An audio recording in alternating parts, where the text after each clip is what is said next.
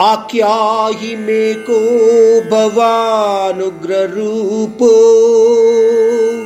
नमोस्तु ते देववर प्रसीद। विज्ञातुमिच्छामि भवन्तमाद्यम्। न हि प्रजानामि तव प्रवृत्तिम्। अर्जुन कृष्ण से भयभीत ब्रह्मांडीय रूप से सुखद विष्णु रूप में रूपांतरित करने के लिए कहना चाहते हैं। परंतु सीधा पूछना नहीं चाहते हैं। इसीलिए कुछ प्रश्नों के माध्यम से श्री कृष्ण से पूछना चाह रहा है। कहता है, हे परमात्मा, इस भयंकर विश्व रूप में स्थित आप कौन है?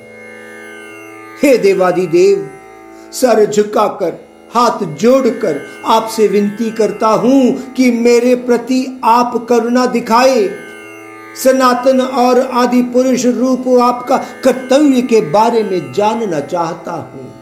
इस विध्वंसक विश्व रूप का उद्देश्य क्या है, परमात्मा? मुझे आप बताइए।